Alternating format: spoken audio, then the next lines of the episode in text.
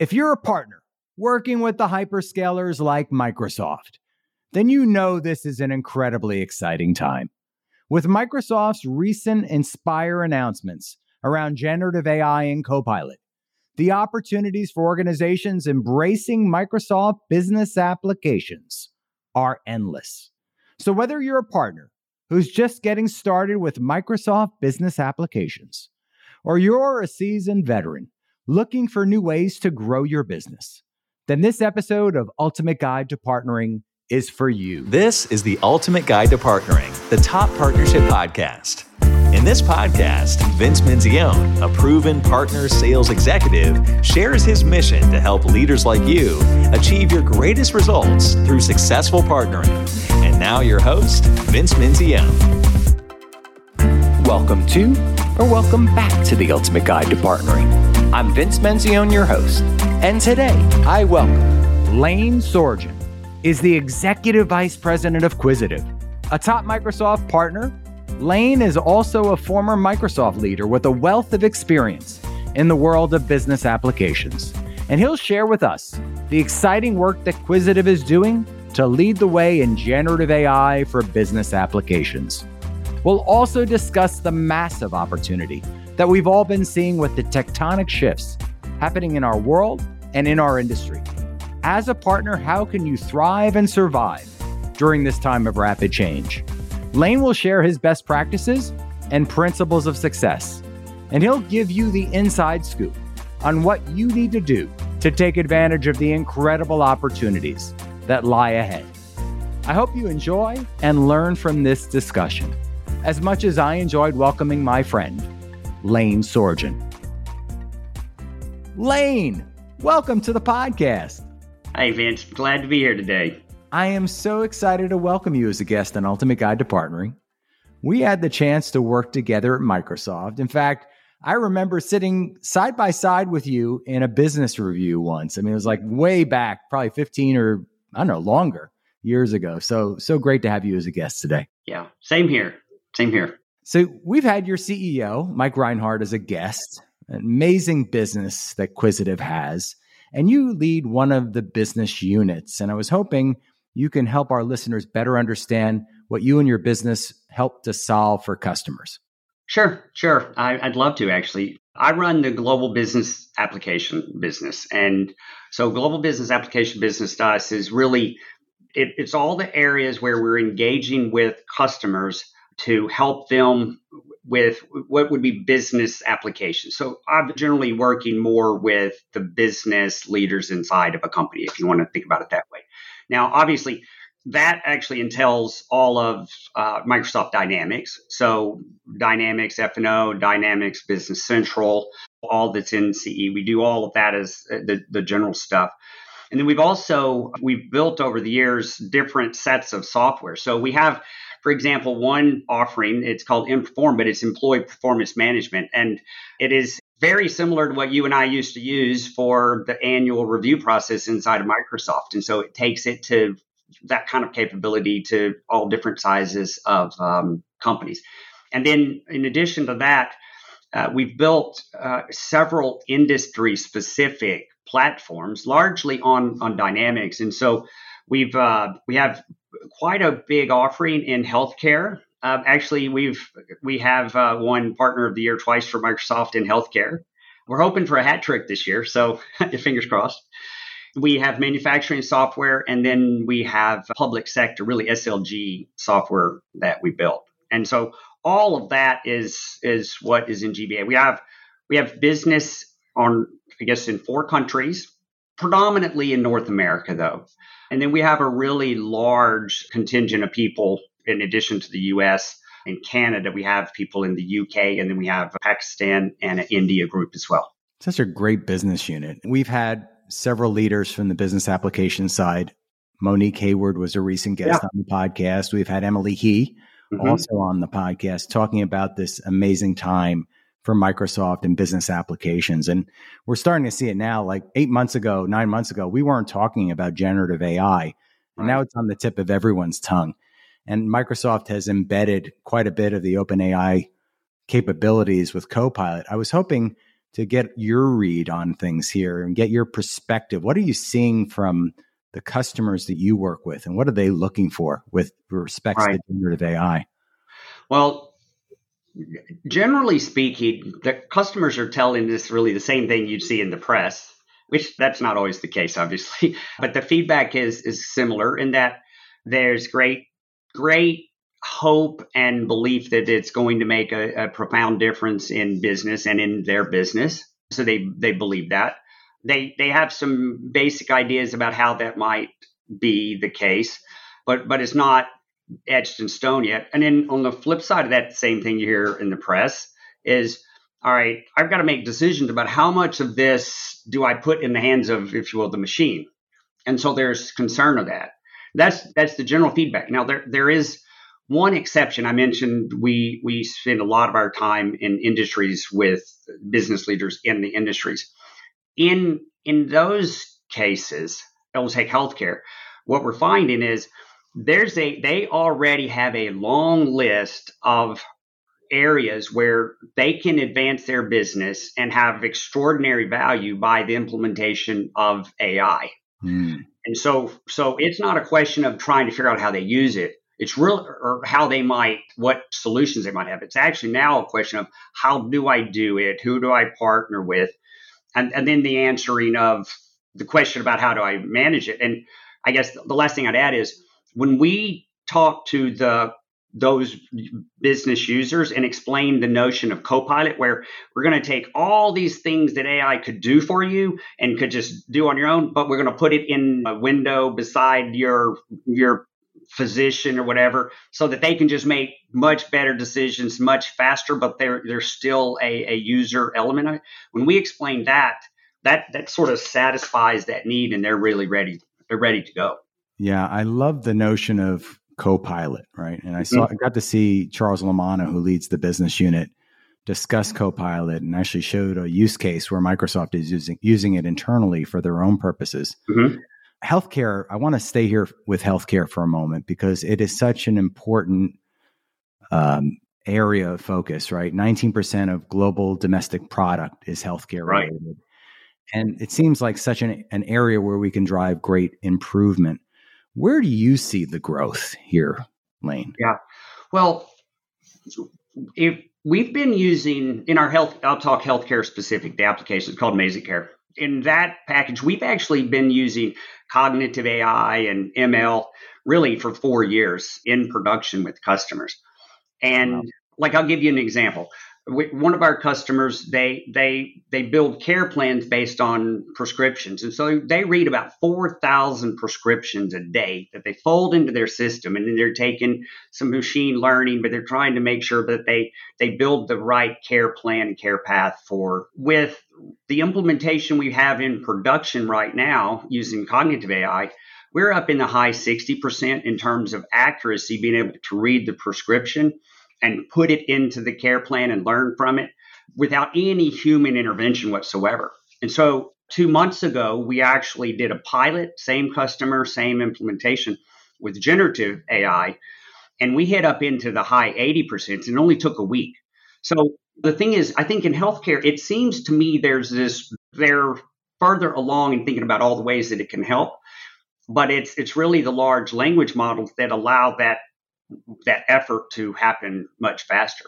And so we are right now, we're going back through what we have in AI and looking for areas where generative AI can actually advance it. Not just AI, but there's a lot of rules based processes in healthcare.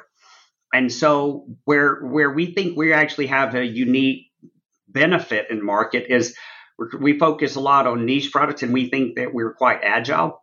And so it gives us an opportunity to come in and change these rule based models into gen- OpenAI, generative AI. And that's actually where we're, we're focusing. So MazikCare release in August is going to have our first co-pilot, just like Microsoft, where, where we will actually be helping our customers build out and manage this care plan. And so I think I think that's where we go. I think it's gonna I think it's gonna spike a whole new opportunity in healthcare because a lot of what the systems that run healthcare, they're really big, 10, 20, 100 million dollar implementations. And so the opportunity to insert this kind of come at it just from the AI opportunity, I think creates a, kind of a whole new angle into healthcare. Yeah, it's it strikes me that this is a tectonic shift. This is yeah. not this is a once in a generation like when the internet when we first yeah. brought the internet to life. It feels so strong right now and there's so much opportunity both from a I'll say opportunity perspective, and then people there are a lot of people who are saying we need to put guardrails around it. And we right. could we could probably dive in here. We both know like or people like Microsoft, people like Brad Smith, who we both got to work underneath yep. when we were at Microsoft, are really helping to drive that enforcement and helping governments understand both the opportunities and the implications of AI. Right.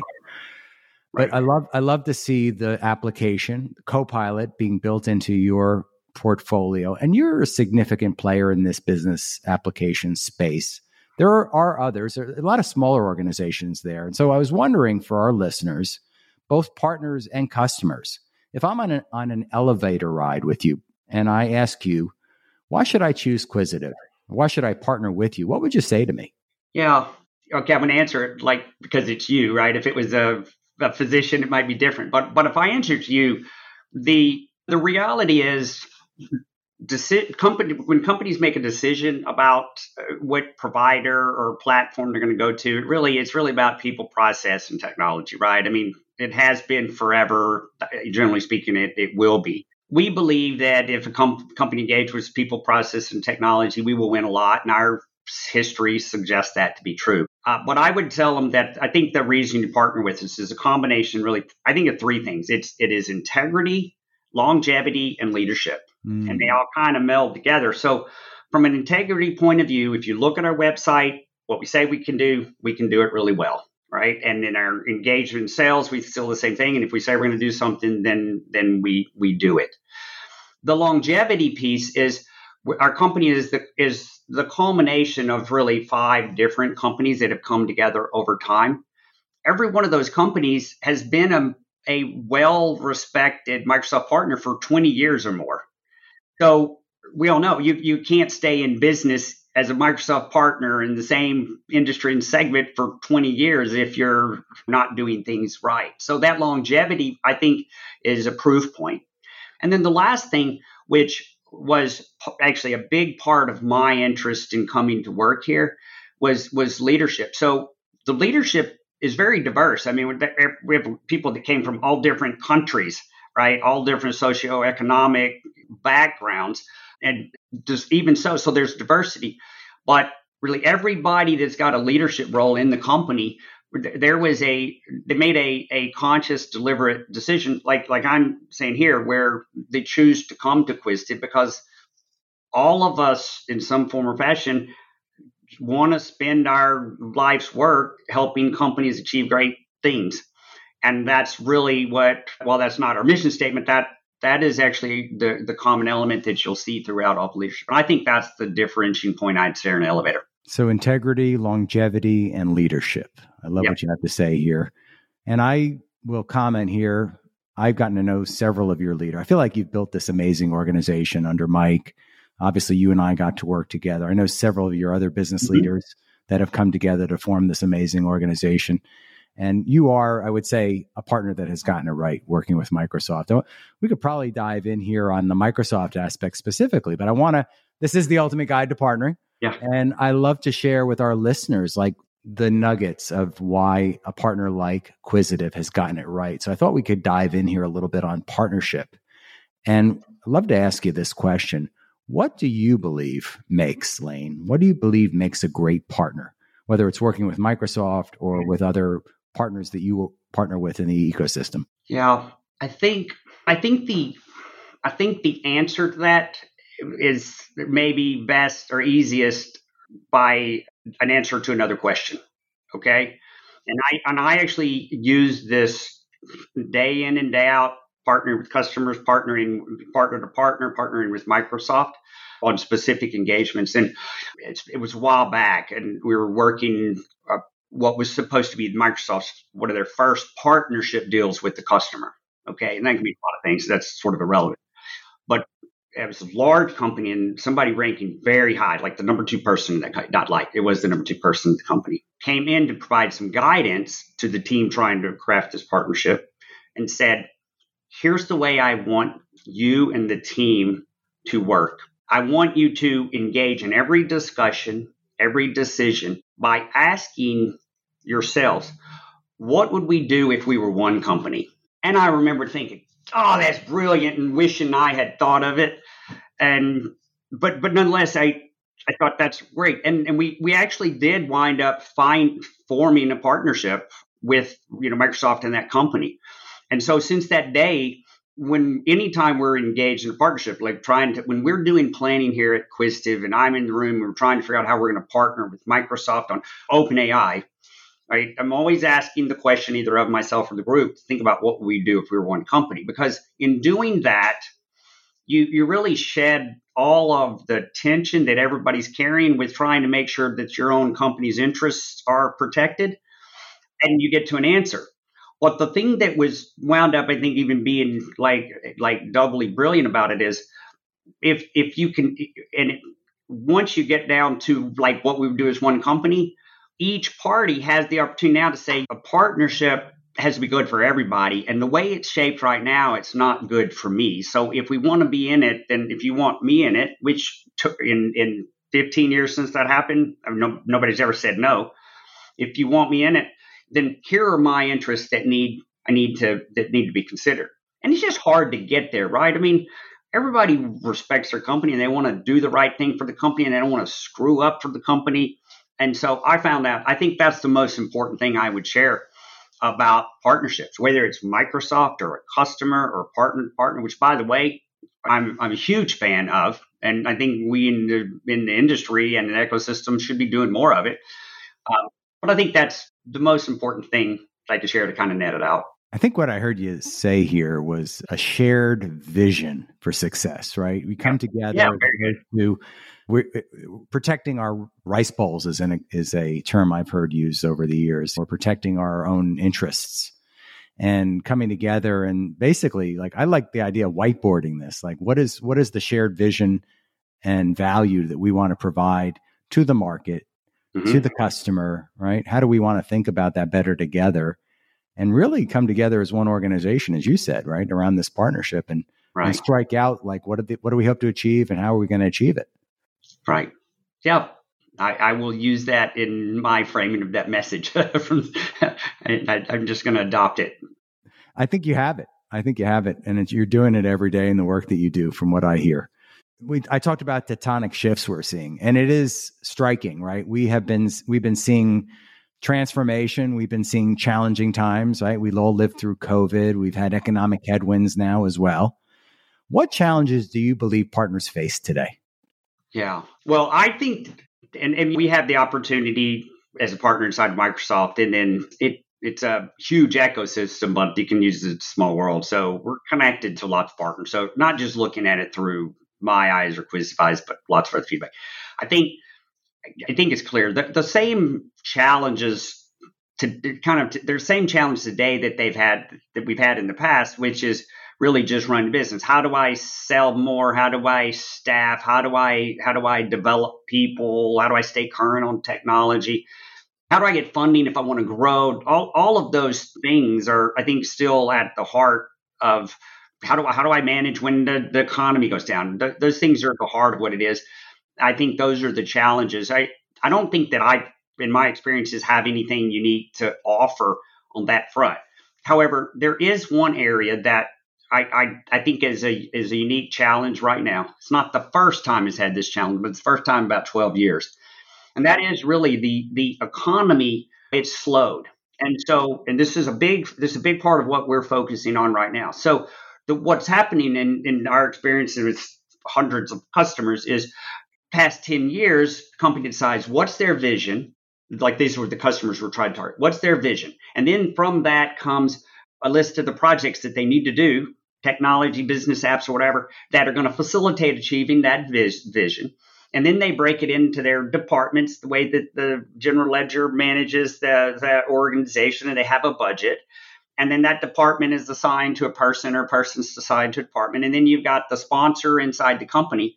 And so for the past 10 years that person the beginning of the year i'm kind of simplifying but at the beginning of the year they've got these three projects they got to do. And then what they their process is i've got the budget got the funding. I just need to go find who i'm going to get to do it right?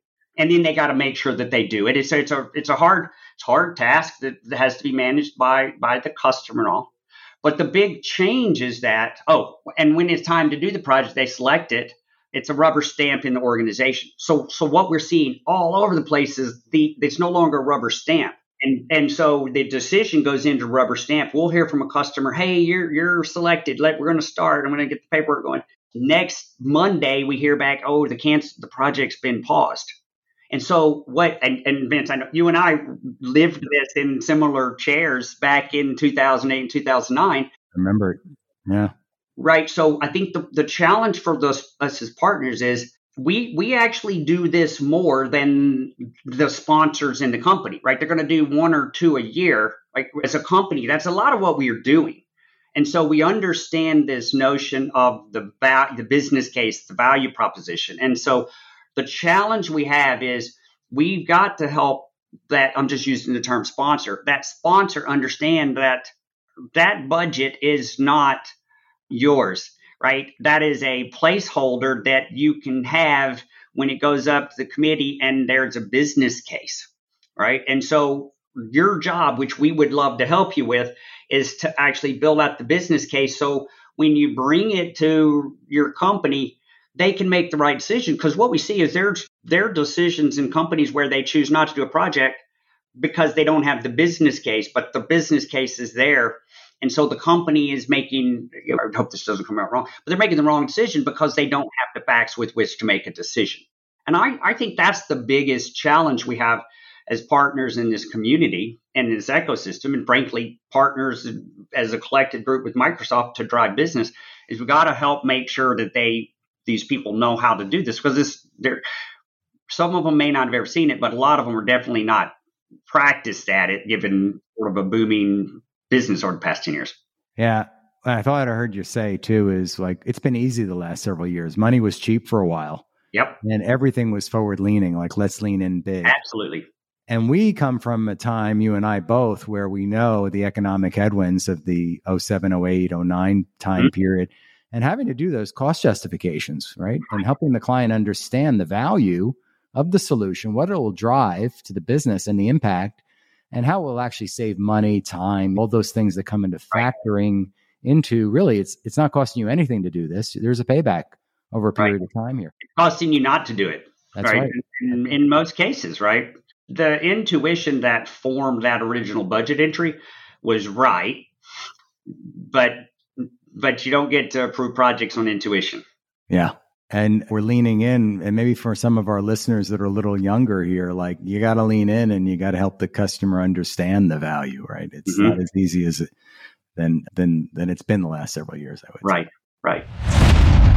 I'm so excited to announce our continued partnership with AG1. Many of you know I made taking a green drink supplement part of my health ritual for over 21 years now and it has made all the difference to my health and well being. Over six years ago, I found Athletic Greens, and now their product, AG1, became my go to supplement. AG1 is the first thing I take every morning to power my day. It covers all of my nutritional bases, supports my gut health, gives a boost to my immunity and energy levels. If you want to take ownership of your health, try AG1 and get a free one year supply of vitamin D and five free AG1 travel packs with your first purchase. Go to drinkag1.com forward slash Vince M. That's drinkag1.com forward slash Vince M. Check it out. So great, great to hear your perspective here coming directly from certain markets that we all care about manufacturing, state and local government, healthcare in particular. So, what isn't taught but you believe to be true? You've been around Microsoft, you've been around Quisitive now for many years. What do you believe to be true to successful partnering? Well, I think I think there's a lot of there's a lot of training and stuff. I feel like in a way this is a bit of a lame answer, but it's, it's what comes to mind when I think about partnering, and that is uh, there's an old quote. I wish I could remember who said it, but it was check your ego at the door. You know, it's partnering is really hard because you've got say you're the person that's trying to be the part right the person. You've you've got your own concerns, you've got your own baggage, whatever, right? Your own beliefs, your own experiences. You've had, you tried to do this before and somebody was a bad actor and you had a bad experience, right? We're, we're bringing all of this in. And so when I say ego, I'm not talking about an egotistical person. What I'm talking about is really kind of check those things that cause cause you to be hesitant, cause you to be protective or pushy or whatever. Yeah. So so that we can get to this shared vision. It, that, that's really it's a hard thing to do. And I, I I I mean I feel like I've been practicing this for 30 years. And and I still even when I'm practicing and when I think I'm doing it, I'll realize, hey, I I, I gotta I gotta kind of reset myself because I'm I'm not really entering this in this angle. And if you if you take it like I saw this for years when I was sitting in the Microsoft chair working with partners that that that actually that that kind of checking the, the ego or whatever coming in i think sometimes makes it difficult to understand what it is that microsoft's looking for. I mean every partner that exists is smaller than microsoft okay? So when we think about it like we're the smaller entity so that generally means we we conform and we sort of morph to to microsoft. That's an interesting thought when you think about the notion of checking your ego at the door and the reality is, it's just a matter of of finding where our interests align with theirs. And the truth is, we as partners have actually are the ones that are going to have to do this, right? We're going to have to figure out where we align it, and it's just a lot easier. Check the ego at the door and figure out how they're how we're going to make money in this partnership. How we personally are. Uh, first of all, I love what you have to say around check your ego at the door.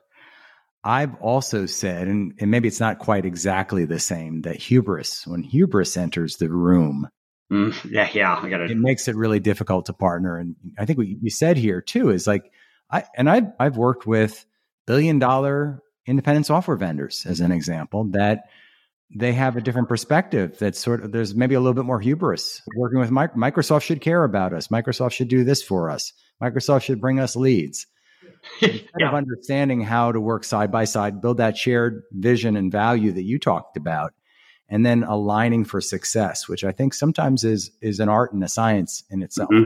Yeah, I like that.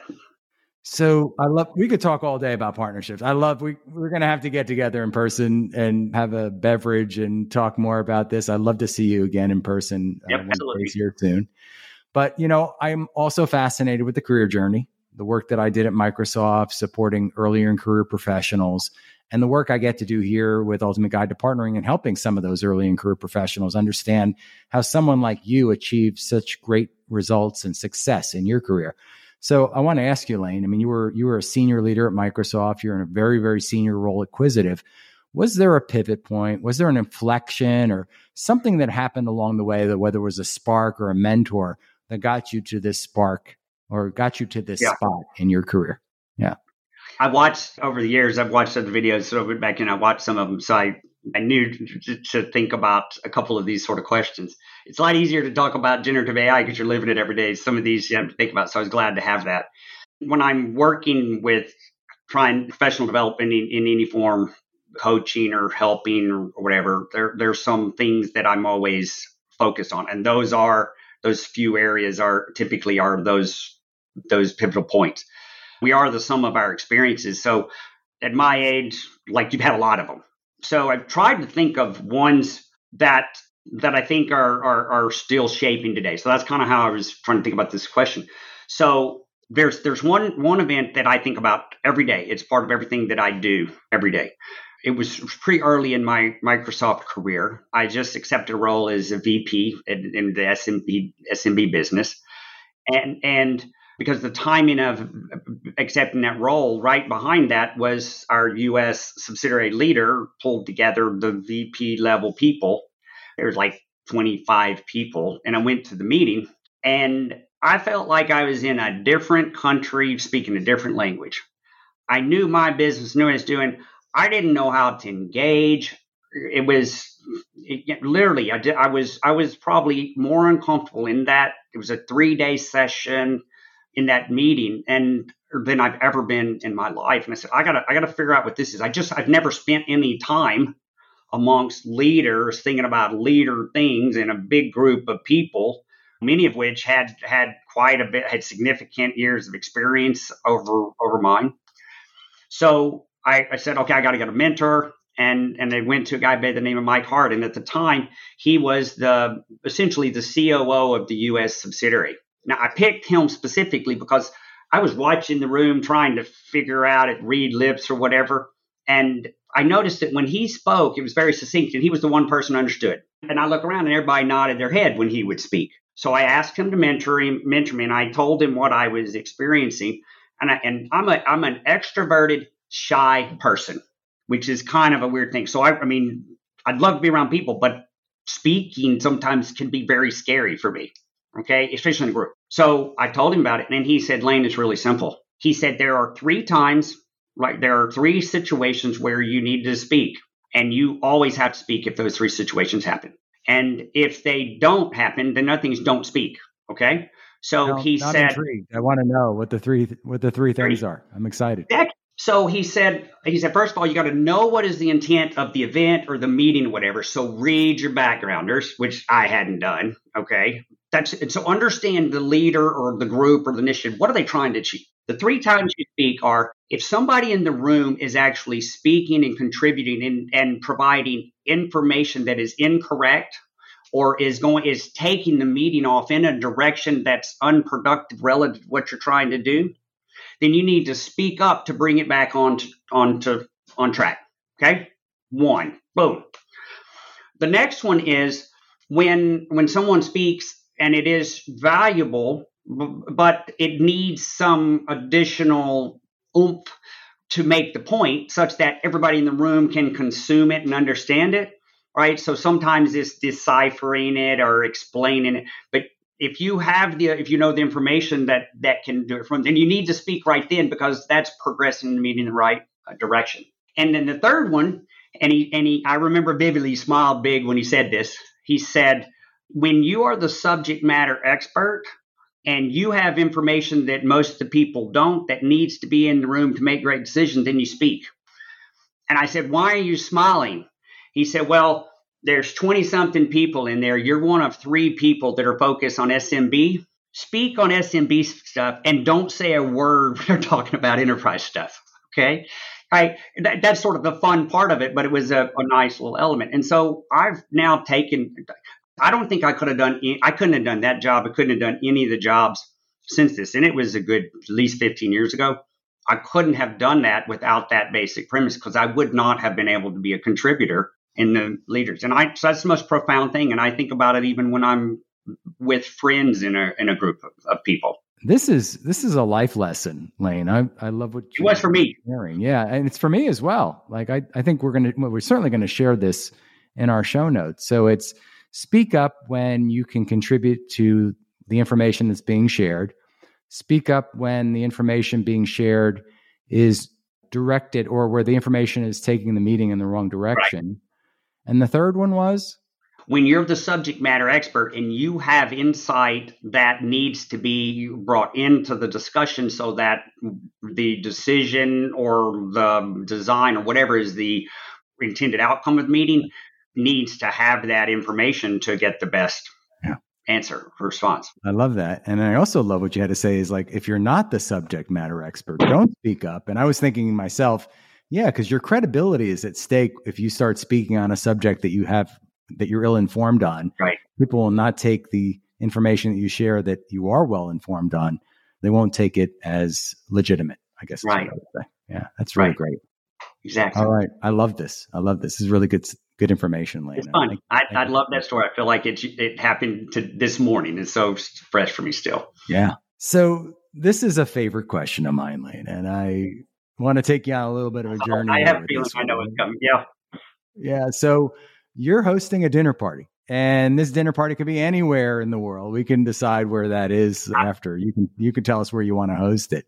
But you can invite any three guests, right, from the present or the past to this amazing dinner party. I've even had one or two guests pick somebody in the future to invite to the dinner party, which takes it in a different direction. yeah. Who would you invite to this amazing dinner party and why? Yeah, I, I saw some questions on this. So well, first of all, I want to have it at your house because, like I said, I'm I'm a extroverted, shy guy, and you do a really good job with questions. And so I want to bring them there and let you ask good questions because that's that's what I want to experience with them. That's that's the first one. Okay, first one is George Washington. I I love talking to leaders and and just learning from their experiences, especially if they've had some unique experience. And I figure George Washington forming of the U.S. I love this country. I think learning what that was like at that time would just be amazing, right? You could ask one question and and it would be, I mean, it would be it could consume the whole dinner table. Plus, it'd be interesting since I was a little bitty kid, like the second grade, and heard that he had dentures made of wood. I'd love to see what wood teeth look like. So that's the case. One, two. This this came up in a at a dinner with a couple, and then our our children who are in their 20s. Two weeks ago, I was in this great restaurant and they were they had this playlist. It was all hip hop, and I mean it was noisy. It was a happening place to be on a Friday night, and two generations. Everybody's loving the music. Most of the music's 10 to 12 years new or, or newer. Yep. And about every like eighth song was Michael Jackson. And I, I thought about it, and it was Michael Jackson from way back. I thought, yeah how interesting is it that I mean I think uh, he's going to be pop common stuff into perpetuity, and so I don't know what I would ask them, but I would love to tell my friends that I had dinner with Michael Jackson. Right, just I, I can't really think of something more interesting. And then the third one was a little more difficult. I I think it would be Taylor Sheridan. So he's the guy that wrote Yellowstone and was it 1883 oh, yeah. and he's a Texas guy. So I now live in Texas. So that's kind of interesting. What I'd like to talk, I, I don't, I'd like to talk about him is how, where does, how does he get to a creative state? So we're all creating. Writing is not my forte. So it's, but, but I, I mean, it's not the writing. Where does he, where does he get this? Like, I don't think I could get there without some serious drugs. It would be nice. I mean, I think all of us would like to be more creative when I go to somebody that seems to be creating he's kind of setting a trend, but he didn't follow a trend in what he's creating. Yeah. Yeah, he's done some amazing work, right? Both Yellowstone and is it 1847? What is the name of the other show? 1800 something. yeah, yeah. I, 1883 right? maybe yeah. or something like that. Yeah. Well, if we have it at the house, we're going to have to invite actually one of the stars of Yellowstone, and I'm forgetting his name right now, but the gentleman who's married to the daughter on the show. yeah. Oh. In, um, what's his name? Cole something. Cole. Yeah. He lives in Stuart, which is just north of Jupiter, really? Florida here. there I bought my Jeep from the same dealer that he bought his truck. So All right. I, that's how I found out he was here. So, but George Washington, Michael Jackson. I mean, I want to know what the question is you were going to ask uh, George Washington, though. You, is there one specific question you want to ask him? I don't know. That's kind of why I was saying I need you there. But okay, like what what I really want to yeah. I really would like to understand how how do you show up as a leader that's going to be put in in and be the president. I, yeah. I, that's that's I, that is something that is just totally incomprehensible to me. Right? Maybe the same question you asked: What was the pivotal thing that set you up for this time in your career? I don't know. And then I'd like to understand, like, are they the same? Are they essentially the same leadership tra- traits at a different time, or was it different then? Yeah. And there was know? no precedence, right? George Washington came in. There wasn't ever a president of the United States, right? We they were under the rule of, of the king before that. So right. every everything was new, the Constitution, the Declaration of Independence. And like what are you thinking like in terms of like how do you lead? I think mm-hmm. to get to your point, that would be a fascinating conversation. Right. Yeah. Yeah, talk talk about leading through ambiguity. right, that's probably one of the best cases of that ever. Yeah, and I'd love to know what he what it, what his thoughts were on some of the other leaders surrounding him, Continental yeah. Congress oh, and all really that. That would be amazing. I wish we yeah. could go back. Right? That's a that yeah. would be a lot of fun. I wonder if George Washington ever had any tequila. That would be just interesting to see. Yeah. if he like shared the inner stories. Right. I'm sure they had they had spirited beverages, but, yeah. uh, it was probably something that came over from England. Right. well, Lane, you have been an amazing guest. I am so feel so privileged and grateful to have our friendship and to have you come along today on Ultimate Guide to Partnering. But any closing words of advice for our listeners? This is a time we talked about the headwinds, the tectonic shifts on how they can optimize for their success. That's kind of a hard one. I think I've said, shared a lot of things. I'm going to go back to an, an old default that I've, I've I heard one time and I've I've used it ever since. And there's there's a lot of decisions going on. Like in, in any practice, what are we going to do to adopt AI? Right? I mean, yeah.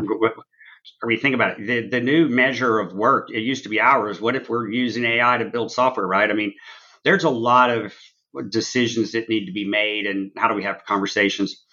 And the the old um, phrase was, if you ever are in a case where as the leader of the company or a leader a company or an individual as like I don't know what to do next or I don't know what to do with my time right now, I would just say go spend time with the customer. I, I mean, I'm going to tell you, I'm two years into this company, and I had a lot of those events and times when I felt that way, and and so if the answer is always somewhere in a conversation with the customer.